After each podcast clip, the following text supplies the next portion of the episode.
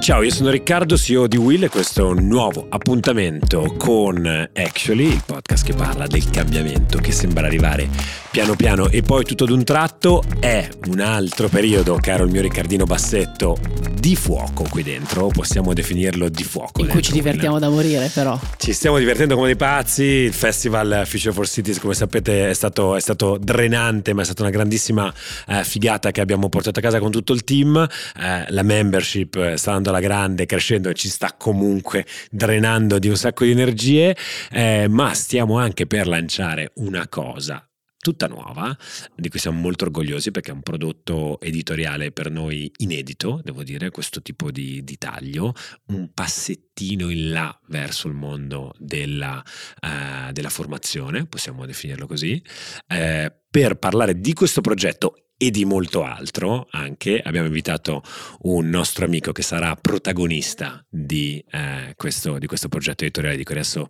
eh, vi parleremo, eh, Giuseppe Stigliano. Come stai? Ciao ragazzi, ciao. Grazie mille dell'invito. Che allora, bello averti qua. Che bello finalmente. È un anno che lavoriamo su questo, ci siamo, su questo ce podcast. Ormai ci siamo. Eh, in realtà noi abbiamo già fatto uno spoiler su, su certo, Skillati certo. qualche puntata fa. Eh, poi il trailer è su da quasi un anno. Che poi ormai. non ho ancora capito, è Skillati o Skillati? Ecco la domandona. Questo, questo Arriva lo, chiediamo, la domandona. lo chiediamo al protagonista del podcast. È Skillati o Skillati? E skillati e skillati. L'idea è che serva come contenuto sia a coloro che vogliono sviluppare delle skill, quindi a un invito a skillarsi, sia a skillati, quindi... Dai, dai, facciamolo. skillati e sviluppa le skill, e, ma anche da parte di quelli che le skill hanno, quindi abbiamo coinvolto una serie di protagonisti e quindi insomma ne vedremo delle belle siamo davvero noi come, come, come, diciamo, come realtà editoriale eh, Curo ci piace sperimentare tantissimo su, su, su questi prodotti. È stato uh, una figata incontrarti su, sul percorso. Noi ti conoscevamo io devo dire da quando mi sono messo a fare questo lavoro ho iniziato a leggere eh, un, po', un, po', di libri eh, ne ho letti anche eh, alcuni che sono scritti da questo signore che forse conoscerete eh, che è Philip Kotler che è il, il, il forse padre del marketing moderno. Mostro sacro.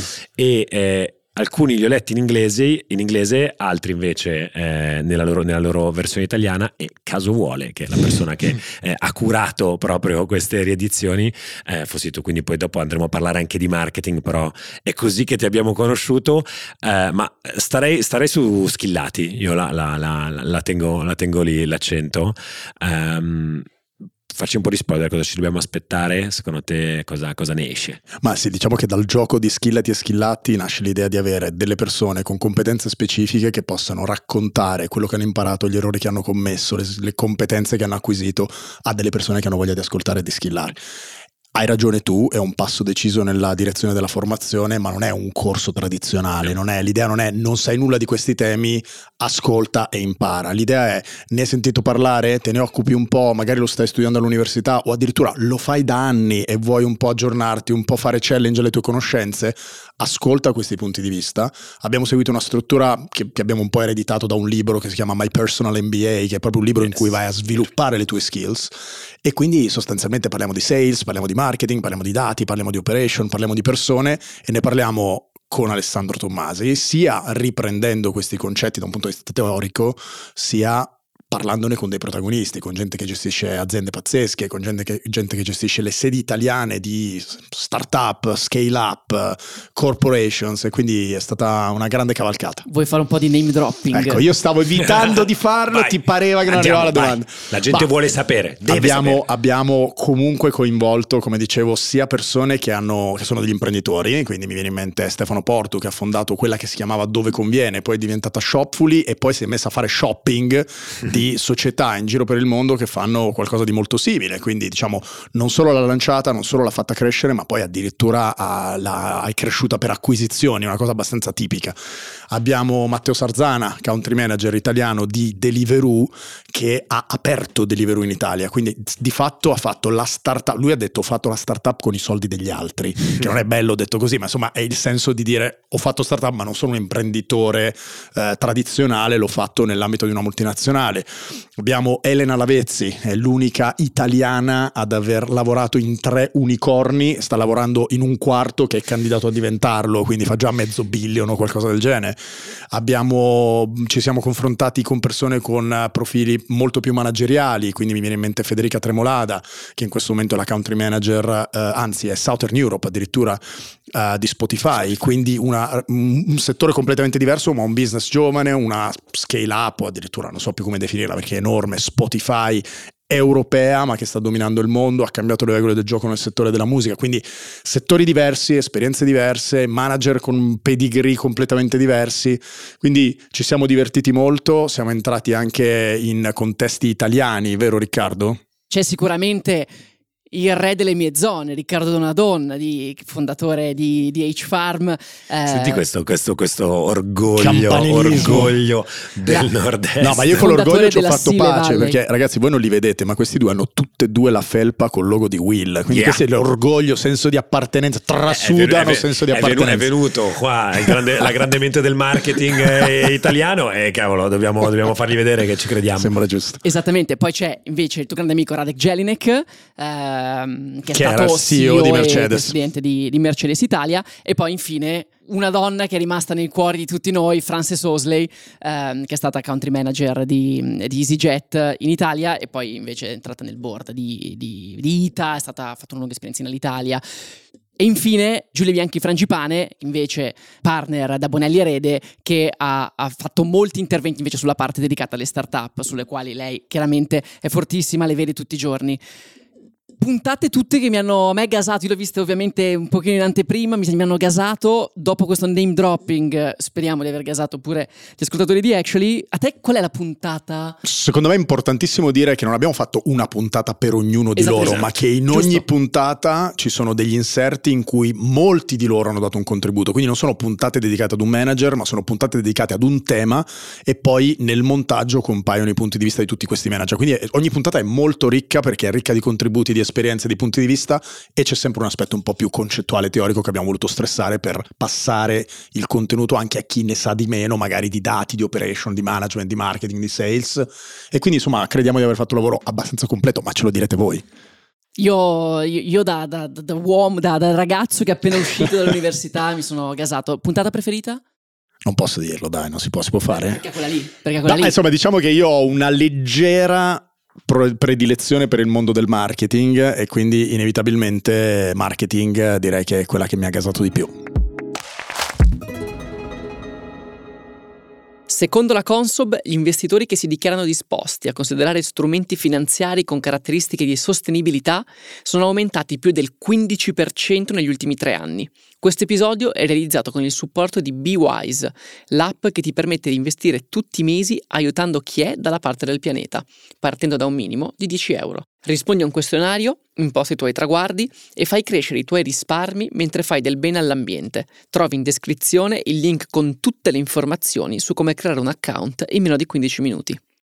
E allora, e allora tu, pensa, tu, pensavi di passare da qui senza farti adesso, senza prestarti ad un interrogatorio sul tema del marketing. Perché? Perché? Perché lo dico? Uh, come dicevo appunto, mi sono messo a leggere qualche anno fa uh, i, primi, i primi volumi per farmi un po' un'idea di, di questa parola con cui mi sono diciamo trovato naturalmente a, a confronto perché fare questo mestiere qua guidare eh, eh, un, un presa e un brand anche come, come, come Will eh, significa naturalmente confrontarsi tanto col tema del marketing per noi, ma poi soprattutto anche per il tipo di mestiere che facciamo. Mi ritrovo come interlocutori spesso e volentieri per, per, nelle nostre partnership delle persone di marketing. Noi rientriamo anche dentro, anche dentro quelle strategie eh, aziendali.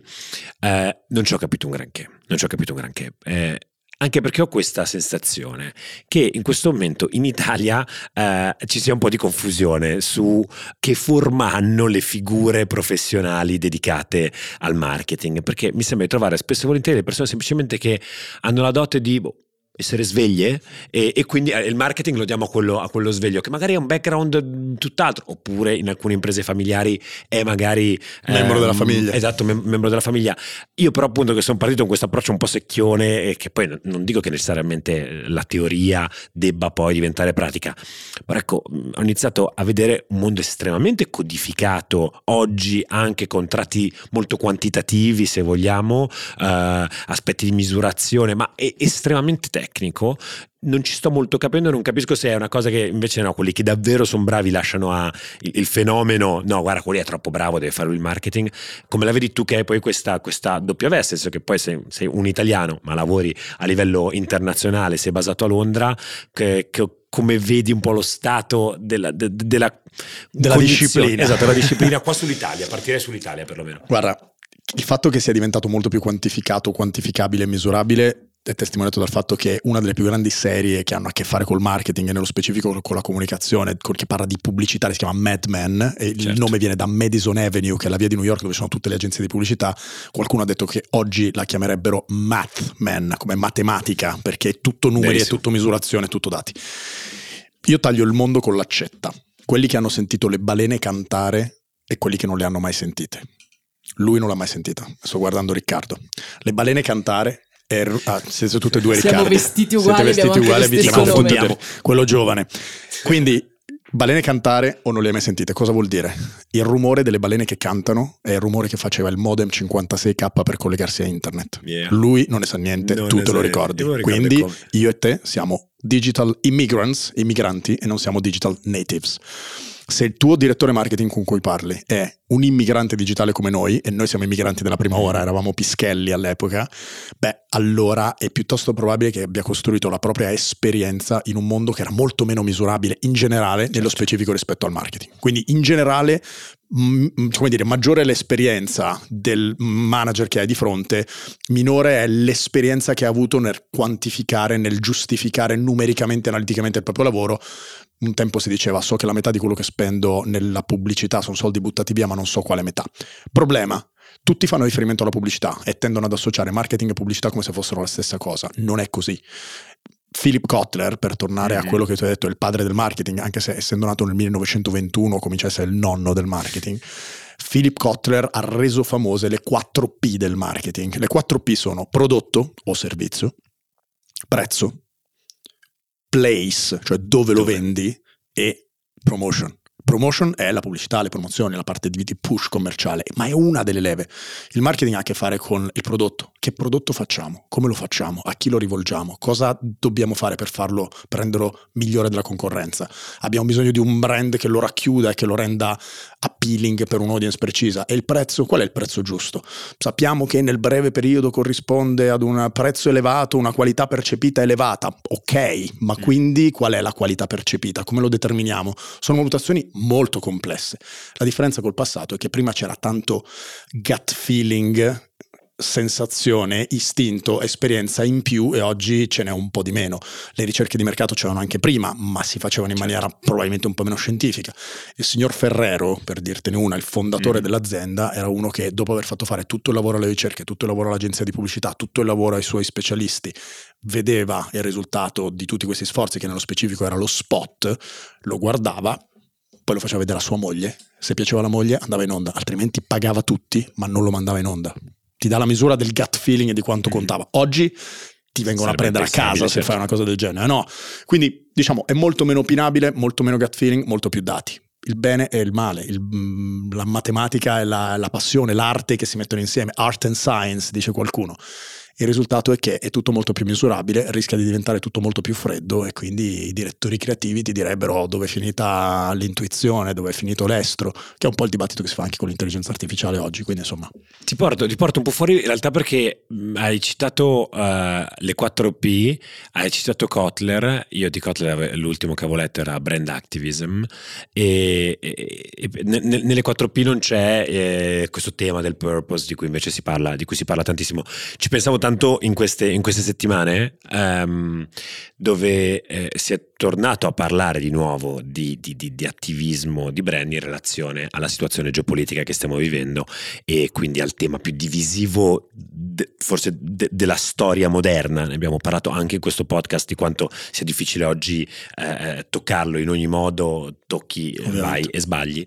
E, e, e che cosa succede? Questo secondo me anche dal punto di vista del posizionamento dei brand è una sfida del tutto inedita, se vogliamo. Perché prima fino a qualche anno fa non si chiedeva ai brand di prendere posizione su questi temi perché non, non, era il loro mestiere. E invece ora viviamo in quest'epoca qua che appunto è stata descritta come anche quella del brand activism, quella di Ben Jerry's che deve prendere posizione sulle sparatorie eh, negli Stati Uniti, quella che nel 2022 allo scoppio della guerra in Ucraina ha portato tutto il mondo del capitalismo diciamo occidentale eh, e quant'altro a prendere una posizione molto chiara, schierata, statement fortissimi, immediati di condanna condanna dell'aggressore rispetto all'aggredito e il ban immediato. E anzi chi si muoveva in ritardo, Nestlé che si era mossa in ritardo era, stata, era stata, attaccata durissimamente, non, non esiste che non si prendesse posizione immediatamente. Ora la sfida è gigantesca perché da una parte il pubblico nei confronti del brand continua ad avere la stessa aspettativa, quindi dimmi un po' tu da che parte stai su un tema dove nessuno Nessuno vuole invece dire da che parte sta, perché anzi poi devi dire come lo dici, perché condanno l'attacco però, eh, e, e, ci sono stati i primi casi, no? C'è stato il caso del direttore del Web Summit di, di, di Lisbona eh, che si è espresso in un senso ed è stato, è, stato costretto a dimettersi immediatamente. Eh, come vedi questo momento? Sono curioso, ti ho, ti ho qui di fianco e vorrei eh, così una, una, tua istantanea su questo momento, secondo te, per, per, per, i brand, come la stanno vivendo e se hai anche qualche, qualche riferimento concreto. Facciamo un gioco. Pensate ad una persona che avete conosciuto negli ultimi anni, non una persona che fa parte della vostra vita da sempre, qualcuno che avete conosciuto di recente, un amico, un fidanzato, una fidanzata. Ora pensate al momento in cui avete detto, ah, interessante, carino, mi piace quello che dice, avete sviluppato un senso di attrazione di qualche tipo. Poi pensate al momento in cui siete tornati a casa e avete detto ciao, facciamo un po' di stalking, guardo su Instagram, guardo su LinkedIn, guardo su Facebook per chi, quelli più anziani, mm-hmm. cerco informazioni. E poi vi siete detti, oh, ma questo mi piace, ho chiesto anche ai miei amici, ho guardato online, mi sembra una persona per bene, la contatto, la voglio rivedere. E poi pensate a quando, dopo aver visto la persona, dopo averla incontrato, se siete soddisfatti ne parlate anche bene agli altri amici, se non siete soddisfatti ne parlate molto male con gli altri amici. Quello che vi ho descritto è il journey che tutti noi compiamo ogni volta che conosciamo qualcuno, un altro essere umano, ogni volta che due esseri umani si incontrano. Quello che però ti ho descritto sono le 5 A del Customer Journey di Philip Kotler. Mm-hmm. Awareness, Appeal, Ask, Act, Advocate. Quello che voglio dire è che il punto non è che oggi i brand devono prendere posizioni, il punto è che la, il modo di relazionarsi tra esseri umani e quindi tra brand e persone, perché gli uomini e le donne conoscono un solo modo di relazionarsi ed è sempre lo stesso, che ti relazioni con un essere umano o con un brand, segui lo stesso percorso. Il modo di relazionarsi è cambiato, quindi quando tu conosci una persona oggi, se quella persona non ha una posizione sulla sostenibilità o ha una posizione antitetica alla tua, tu con quella persona non vuoi passarci del tempo. E succede lo stesso con i brand. Quindi il punto non è che i brand oggi devono prendere posizione, il punto è che la sensibilità rispetto a determinati temi è tale che nel modo in cui ci relazioniamo, quella sensibilità determina se o meno tu vuoi passare del tempo con quell'altra cosa, che poi sia mhm. una persona o un brand, poco cambia. Il risultato è che tanto le persone quanto i brand oggi devono passare dal avere una posizione su certi temi a prendere una posizione su certi temi e quello che è ancora più importante, fare quello che dalle mie parti si chiama walk the talk. Quindi non limitarsi a dire ah sì sì, faccio un paio di cose, ma farle e farle seriamente, perché se poi sei un brand e metti quelli che nel gergo tecnico si chiamano duspicci in un'operazione di questo tipo, la gente ti dice, eh ma guarda che devi fare molto di più per essere credibile, non basta questa piccola donazione, non basta questa piccola operazione, vogliamo vedere come cambi completamente, vogliamo vedere come analizzi tutta la tua supply chain e includi anche i tuoi fornitori, subfornitori, controlli tutto, metti tutto in blockchain, verifichi che nessuno da nessuna parte stia facendo niente di male lungo tutta la catena del valore. Per i brand è una sfida enorme perché nel breve periodo i costi, gli investimenti che devi fare, assumiamo che siano degli investimenti, diamolo per certo, sono degli investimenti perché ad un certo punto avranno un ritorno, ma in un contesto di mercato come questo, con una recessione in corso, con un mercato super contratto, con un 2024 alle porte che tutti dicono essere tosto, fai fatica ad allocare un budget ingente per reingegnerizzare le tue operation in ottica di sostenibilità e quindi è tough, tosta. Mm-hmm. Tostissimo, no? mi, hai, mi, hai, mi, hai, risposto da, da, da, quasi accademico, devo dire, da quasi accademico e mi piace in realtà poi dai sostanze, chiaramente poi la, la contingenza attuale è mm, niente, è ancora, è ancora, troppo fresca forse per essere secondo me analizzata in maniera fredda e soprattutto la stiamo vivendo in queste ore. Ritorno, uh, ritorno eh, un attimino sui binari de, de, della chiacchierata che stavamo facendo, come dicevo, marketing in Italia, forse e non solo in Italia, pecca di una definizione chiara, o meglio la gente ci si approccia come una disciplina non disciplina e ritorno autoreferenziale perché è quello che vediamo noi dalla nostra prospettiva no? questo tema del digitale rispetto al marketing chiamiamolo così tradizionale. Eh, noi chiaramente beh, siamo di parte, lo diciamo subito, spoiler, eh, facciamo parte di quella parte lì del, del, del, digitale e ci troviamo a confrontarci con aziende grandi, piccole, eh, aziende molto moderne, aziende invece un pochino più tradizionali. Che cosa succede? Che siamo di fronte ad un, ad un ci troviamo spesso di fronte a situazioni molto, molto complesse, ovvero noi ancora, e, e, qua sarebbe interessante anche capire se fuori dall'Italia gira, gira in maniera diversa, noi ancora eh, veniamo vissuti, noi introdurre l'investimento su un mondo digitale, eh, le, camp- le, campagne sui social e quant'altro, come un investimento a suo modo, da alcune prospettive considerato un po' esotico, eh, rischioso rischioso, cioè il nonostante sia, dalla mia prospettiva, estremamente quantificabile, quando, quando io propongo un podcast, quando proponiamo un podcast all'esterno, abbiamo dati di, di, ogni tipo da offrire, me lo puoi misurare, quanti secondi è stato ascoltato, quando, come, perché, dove era la persona, cioè c'è qualsiasi cosa che ti possa, ti possa uh, tornare indietro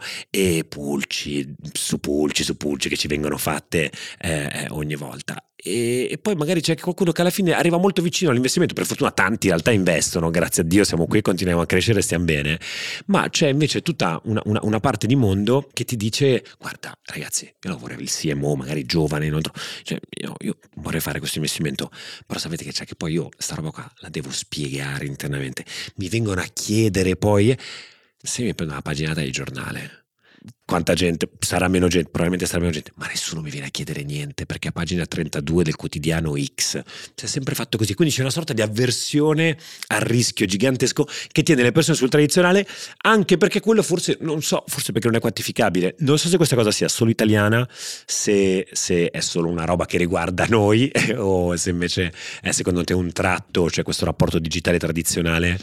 Ma guarda, io quando, quando ho iniziato a fare questo lavoro il digitale era veramente l'extra budget di fine anno. Cioè nella serie facciamo vedere che mettiamo anche un chip su siamo quella in quel cosa. periodo lì siamo no, in quel periodo no, lì quindi no, dai, no, Dio lo benedica Dio lo benedica perché è cambiato tutto è cambiato moltissimo. Certo. il covid e il lockdown e la, dire, il periodo di cattività che ha forzato tutti davanti ad uno schermo per un sacco di tempo ha cambiato indubbiamente il, il gioco da quel punto di vista Uh, noi lavoriamo con un'azienda in, in, Inghilterra che aveva l'obiettivo di arrivare al 25% di quota dell'e-commerce in 5 anni nel 2020.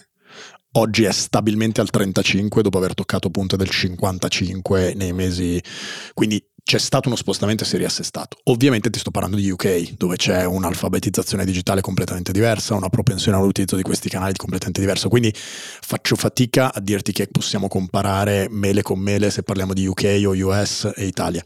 Sicuramente se parliamo di altri paesi, penso ai paesi mediterranei, diciamo così, c'è un'attitudine abbastanza simile a eh, ancora, soprattutto su certe generazioni, su quelli delle balene che ti dicevo prima, a pensare che se lo ha detto la televisione e se è scritto sul quotidiano principale o sui quotidiani principali, allora è più serio, allora è più affidabile, eccetera. Quindi di base c'è un po' quella cosa. Unisci a questo, prendi questo ingrediente, mettilo nel, nello shaker e aggiungici il fatto che siamo in un momento in cui il mercato sta rallentando. Chiaro. e nei momenti in cui il mercato rallenta la atavica attitudine degli esseri umani di essere avversi al rischio diventa esponenzialmente più alta soprattutto perché l'innovazione per definizione è un esperimento dal risultato incerto. Quindi se dobbiamo sperimentare con una cosa nuova e il risultato è incerto, in un momento di grande incertezza la mia propensione al rischio schizza le stelle e quindi l'altro ingrediente che metti nello shaker è questo Last but not least, la misurazione. Il paradosso è che se non lo puoi misurare non puoi sbagliare. Certo. È una pagina di giornale, un billboard o qualsiasi altra cosa che non si può misurare. Paradossalmente la tua crociata per dire è tutto misurabile diventa un boomerang Certo. e quindi ti capisco, sorry. Si ritorna a quel 50-50 Eh, della pubblicità. ahimè. Non so, non so in quale 50 ho investito bene, in quale ho investito, ho investito male. Eh, fa un po' tremare le gambe, però dico sempre, cioè questa, co- questa fa tremare le gambe, fa venire un po' di nervoso a volte naturalmente, e poi eh, niente, è il mercato baby e quindi eh, dobbiamo trovare un modo per... per per Beh, ma la nostra generazione non l'ha vissuti due anni di fila in cui era tutto tranquillo, dai, abbiamo passate di tutte. Cioè, l'unica costante è il cambiamento. Ci siamo abituati a questa cosa, andiamo avanti così. Elastici, elastici. Sicuramente questo, questo, questo ascoltatore, certo, questa roba qua delle balene me la rigiocherò quando, quando ri- ri- riguarderò Ricky Bass eh, girare per questi corridoi e ti dirò: Tu non le hai mai sentite cantare le balene, caro? Ecco, mi hai rovinato la vita. Adesso già, già- già venivo preso per quello piccolino, adesso sono pure Basta, quello che non ha basta. sentito le balene. Eh, io, io ascolto come ho ascoltato Schillati eh, co- con, con gli occhi sognanti perché mi sembra di essere tornato all'università. C'è un, un altro tema che ehm, a me gasa molto e che qui dentro stiamo cercando di toccare sempre di più, che è quello eh, legato all'AI. e in particolare ovviamente all'AI generativa. Allora io so che tu continui ad andare in tutti questi eventi, a sentire parlare, a parlare tu di questi temi qua. Eh, a me ovviamente noi facciamo, facciamo contenuti, noi facciamo esattamente quella roba lì e quindi spesso con Ricky ci interroghiamo in che modo potremmo noi cominciare a produrre dei contenuti ehm, generati con l'intelligenza artificiale. L'altro giorno abbiamo fatto un episodio intero nel quale parlavamo di come le, le recenti innovazioni di YouTube e di Spotify che hanno presentato qualche settimana fa di, ehm, di traduzione automatica della voce da un lato ci può rendere dei player globali, ma dall'altro poi ci fa competere con degli altri player che arrivano da altri paesi e che cominciano a parlare la nostra lingua, magari player per- dai quali prendiamo ispirazione per i nostri prodotti e nei confronti dei quali abbiamo ovviamente dei, eh, una statura un pochino più piccolina. E quindi io, io mi chiedo che cosa ci dobbiamo aspettare, cosa, cosa succede adesso, cosa, cosa possiamo fare noi. Sono, sono disperato, ti, ti guardo cercando... Pensa che tu non hai cercando- sentito le balene, figurati noi immigrati. te, capito? Figurati noi. Ma allora, ti dirò, la risposta breve è non ne ho la più pallida idea. La risposta un po' più articolata è io faccio l'amministratore delegato di un'agenzia che credo abbia, non so, a spanne 70-80 copywriters. I miei azionisti mi chiedono un giorno sì, un giorno no. Quanto li tagliamo? Eh, cioè, comunque mi chiedono cosa facciamo con le nostre persone, nel senso facciamo un lavoro per cui ovviamente questa cosa sta entrando. Quindi mi confronto abbastanza spesso, per usare un eufemismo, con il tema. L'idea che mi sono fatto è che l'intelligenza artificiale non esiste. Luciano Floridi, che è un filosofo, adesso insegna a Yale, prima insegnava a Oxford, si occupa di etica del digitale, dice sempre l'intelligenza artificiale non esiste, o intelligente o è artificiale. Se è intelligente è umano. Cosa voglio dire? Che finché si parla di intelligenza artificiale è l'ennesimo strumento a disposizione degli esseri umani che utilizzerà, come abbiamo usato prima le punte delle lance, poi abbiamo fatto degli utensili, eccetera, e lo utilizzeremo in qualche modo. Il tema però è che applicato alla comunicazione, gli strumenti li abbiamo sempre usati per riprodurre, amplificare e diffondere le idee di altri esseri umani. Quindi tu prendevi il registratore e eh, mettevi, lo crea- rendevi un supporto, la cassetta, i tempi, CD, poi gli MP3, quello che volete, e poi diffondevi, amplificavi il verbo. Ma il verbo era stato partorito da un essere umano. Il problema quindi non è l'intelligenza artificiale, quello è uno strumento. Il problema è quando diventa generativa, perché è la prima volta che entra in un dominio che era stato appannaggio degli esseri umani dalla notte dei tempi. E lì ci spaventa. Ci spaventa perché crea, ci spaventa perché fa due cose tremende. La prima è che impara machine learning e la seconda è che crea, cioè utilizza quell'apprendimento per produrre cose che prima non c'erano. E nel farlo impara velocemente e quindi ad un certo punto si avvicina molto a quello che fanno gli esseri umani, al punto che la frase l'intelligenza artificiale non esiste perché o è intelligente o artificiale comincia a diventare un po' problematica. Continuo a pensare che ci sia una differenza. In questo momento le differenze sono: uno, va ancora supervisionata perché il risultato non è accuratissimo. Due, manca di intelligenza emotiva. E nei lavori in cui sei customer facing o che devi parlare con delle persone, anche solo con la voce, devi connettere emotivamente con un essere umano, fa la differenza. Tre, non ha quella che si chiama bird eye view, non, ha, non connette i puntini, non sa tenere conto di ciò che è giusto by the book con quello che funziona nella mia azienda alla luce degli esseri umani che ci lavorano dentro, del contesto per, competitivo specifico, del fatto che il CFO l'anno scorso ha investito in una cosa simile, adesso è scottato e non investirà mai in un'altra cosa simile. Questi sono dei bias, delle peculiarità di cui l'intelligenza artificiale non può tenere conto per ora. Quindi secondo me c'è ancora un po' di strada. La differenza a mio avviso non la fa intelligenza artificiale o no? Perché se la risposta è no, hai già perso. La differenza è intelligenza artificiale usata da degli esseri umani e esseri umani che pretendono di andare avanti senza utilizzarla. La seconda è una categoria morta, ragazzi. Cioè non possiamo pensare che fra cinque anni l'intelligenza artificiale sia sparita. Il punto è come facciamo ad aumentare le nostre caratteristiche di esseri umani grazie all'artificial intelligence nei prossimi anni, perché questo determinerà A la tua value proposition, quindi perché sei diverso dagli altri, il mix tra quanto fanno gli umani e quanto faccia fare la tecnologia è quello che ci renderà diversi dai nostri concorrenti, perché ognuno troverà la sua alchimia.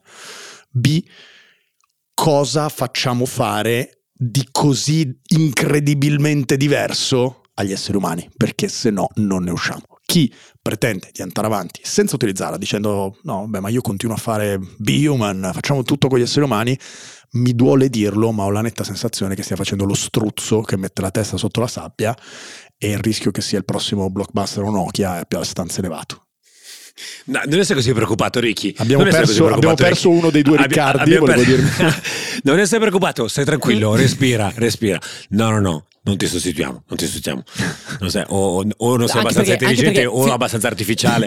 Però c'è una, cosa, c'è una, cosa, che devo dire. C'è una cosa che devo dire che secondo me è importante rispetto alla domanda di Riccardo. Il fatto che tu sia piccolo rispetto ai competitor grandi in realtà è un'opportunità, mi spiego, non è una super certo.